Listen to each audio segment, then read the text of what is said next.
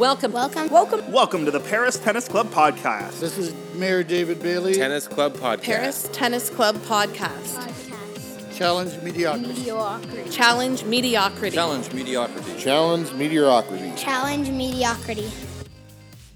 Welcome to the Paris Tennis Club podcast, number two for Saturday, March sixteenth. My name's Tom Tranmer, and I'll be happy to help you challenge mediocrity today. What an exciting week in Indian Wells, California, as the tournament that started last week on March fourth is set to wrap up with men's semifinals matches today and tonight, and men's and ladies finals tomorrow. Yesterday's quarterfinal results saw Canadian Bianca Andreescu come out on top over number six seed Elena Svitolina of Ukraine. Andreescu came out swinging hard and drove her opponent into submission in set number one. Not one to wilt under pressure, Svitolina came back with some incredible defense in sets number two and three, requiring the Canadian to stay on top of her backhand winner game. Let's take a few minutes and hear how set number three finished up. Oh, she's done it again, and that one's even better.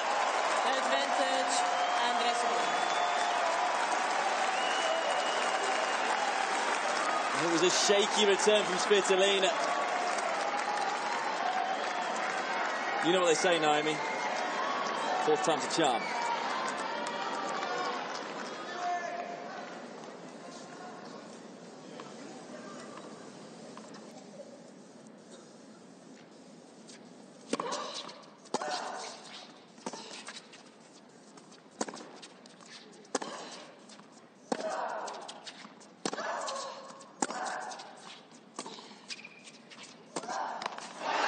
Just incredible.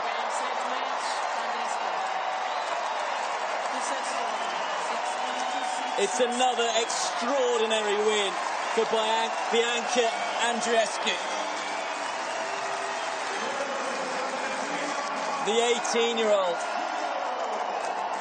just produces sensational tennis, digs incredibly deep, running on empty, able to find a way to get over the line for the biggest win of her career.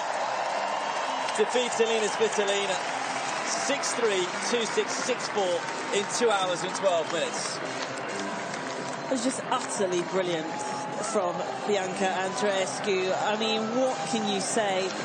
It was an up and down match. It was all over the place, really. We had so much adrenaline, so much emotion, some just sensational tennis, particularly from Andreescu. Svitolina nearly pulled it off again, and the comeback, we see it from her time and time again, but Andreescu showing resilience to add to all of the attributes that we listed at the beginning of the match. We can tick off another one, resilience, and resilience at a top five level. Superb. In my opinion, this is a great match to replay if you subscribe to W T A streaming at W T A T V dot com.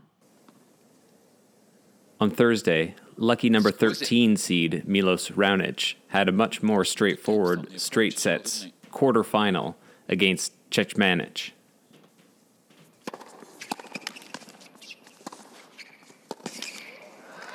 Raonic back to business. And it's been a business-like performance so far today. fourteen fifteen. Almost home and dry. Just an hour and eleven minutes on the clock. Canadian with two match points.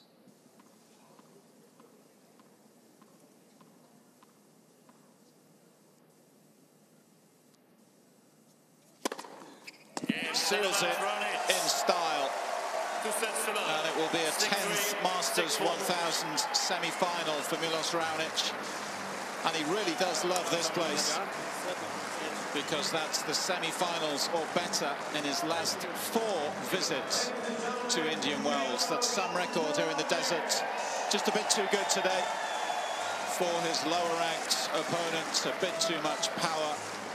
Tune in to stream both the matches today and replay yesterday's matches at tennis T V dot com. Today we'll be treated to two men's matches, beginning with Milos and Dominic Thiem at two p.m., then followed by Federer Nadal, number thirty-nine, uh, sometime after three thirty p.m.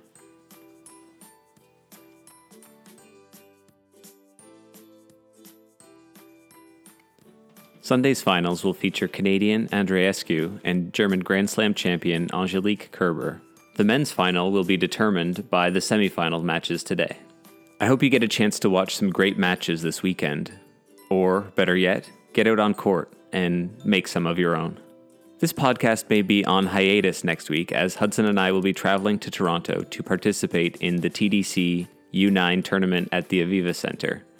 It's a team tennis competition with a selected team from G S M, so send us your best wishes and hopes for success.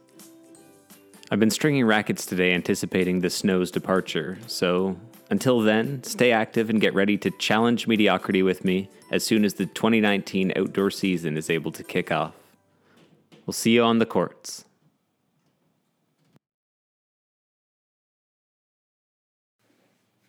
Welcome to the Paris Tennis Club podcast. Can you introduce yourself? Yes, my name's Julie Tranmer. Hey Julie, how are you? Good, how are you? Doing very well, thank you. I usually ask everybody the same question when we start out, but I'm going to actually pick a different question for you. Oh, how okay. exciting. So uh, I, I usually ask people how they got started with tennis, and uh, we're definitely going to get to that. But uh, I wanted to actually start and ask you uh, what are some of the earliest experiences you remember uh, having with podcasts? Ooh, um, that's funny. I would say probably Kevin Smith podcasts uh, is my earliest memory. You got me hooked on those. Um, but before that, it was definitely talk radio, like C B C or um, Hockey Central. Yeah, I definitely remember Hockey Central being sort yeah. of the, the big uh, gateway podcast that sort of got us into podcasting, because we were never around to listen to that uh, radio show that we both liked so much, uh, yeah. but because that we, that we could watch it or listen to it as a podcast, uh, we really, you know, were able to keep up with it together that way, right? Yeah, and then actually Duncan, uh, our friend, our good friend Duncan, he introduced us to This American Life podcast, and I remember, I think you started watching it before, or watching, listening it to it before me, and Uh, I just, I remember that very first podcast that, uh, that they played, and it was about, um, this guy going around and just talking to random people who look like Jesus and then took pictures, like made like, uh, just scenes from, uh, like church scenes and And That's funny. I don't specifically remember. It was that so weird. It was such, but it was so interesting, like everyone's backstory and where they came from and what they were doing. And uh, yeah, I don't know. I just remember being sucked into the the whole thing. Yeah, it sucked into something. I definitely remember when, uh, as as you referenced This American Life, I uh, I think I went on a binge and listened to about two hundred of the episodes that were online, because you could just click through them on their website yeah. and you could listen to them one by one. Uh, you, you couldn't like download them as podcasts and, you know, carry them around with you on your phone. But because I was at, at the time working on a computer uh, from home, I had lots of access to, you know, listening to audio podcasts, I guess. Mm-hmm. Uh, yeah, from there I went, I went on to Radiolab, I remember, was that was one of my huge first influences when it comes to podcasting as well. Yeah, I binged on podcasts all the time because I drove so much, right? So I was just wanting to know what you were listening to, and then I would I would listen to it too, so we could, when we got home from work, we could chat about it, and you know, things, different things that we took away from the the shows and things that we thought were great. All right. Yeah. And uh, champion of Segway, the most uh, frequent time that I have in the car uh, listening to podcasts is on the way to the tennis club every week. So yeah, uh, let's uh, get you back to maybe tell us a little bit about how uh, how how you got started in tennis and maybe when you got started in tennis. Ooh, so I never ever ever picked up a tennis racket until you and I met in Toronto, and you wanted to go and play, and I was like, oh man, I don't think I can do this, but uh, we'll give it a whirl. And I f- probably found it the most frustrating thing ever. Um, that would have been, oh, like two thousand eight. And then we were married in two thousand eight. Uh, and then from there, I decided I did not like tennis and I was never going to play again. um, and then you sort of sneakily roped me back in uh, by getting me to play ping pong uh, when we moved to Paris, just like table ping pong in the basement of our house. And then you were like, hey, I told some peeps that we're gonna go play uh, pickleball with them, and I was like, what is pickleball? And so you're like, just come, it'll be fun, it's super easy. And I'm like, all right. You're like, it's like ping pong just on like a badminton court. And I'm like, okay, I'll I'll go play. Meanwhile, I'd never played, of course, either. So. and then uh, and then I remember you uh, met up with um, some people that were starting the Paris Tennis Club, and um, you were playing, and I, you kept asking me to come out, and I'm like, no, I'm good, I'm good, I'm good. And then uh, I guess once I played pickleball and I was feeling more confident with that, then I decided, well, if I want to hang out with you outside of this house and our kids, I better pick up tennis. So I came out and I, I gave it a whirl. And I think the thing that kind of got me was that everyone was super great. Like, the community is so welcoming. Um, and it got me to like get outside of my own head of being able to play the sport. Uh, certainly it's a, it's a tough sport to pick up. I think that it, everybody sort of agrees that it's one of the more challenging sports to pick up later in life if you hadn't had some exposure to it early as a child. Uh, I, I, you know, I, I agree that that's definitely the case. What, um, what was the first like big challenge that you found that you had to overcome, uh, learning the sport, like, uh, to sort of, Uh, the first thing that like the light bulb clicked on in your head, you're just like, oh, now that I know this, this makes it a little bit easier for me. Just if there's any huh. other beginners who are That's coming into it. That's a great question. Um, I think the thing that clicked for me was just like the the practicing of just that swinging motion and keeping my eye on the ball. Um, I was never great at hand-eye coordination sports. Um I could muster through baseball, but I definitely got stuck in the outfield and hopefully where nobody hit the ball to me. Um, but uh, just having somebody that was on the other side of the net that was willing to be patient with me, um, that was sort of like that moment that clicked for me where I, I was able to just keep my eye on the ball. I think actually maybe you you had suggested... Uh, just repeat in my head, bounce, hit.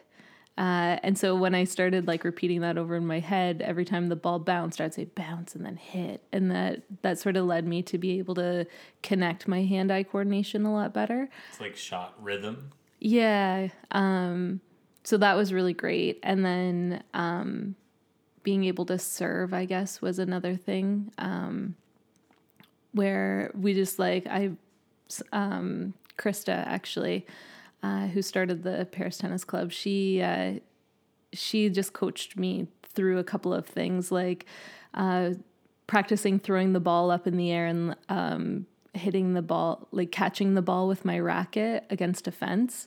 Um, so I did that like tons and tons and tons of times, um, and that definitely helped with my hand-eye coordination. Um, and then just trying to keep that open mind was something that was like really huge for me too, because I'm so competitive naturally. So I was, I just found it really frustrating because I'm like, A, I'm not winning.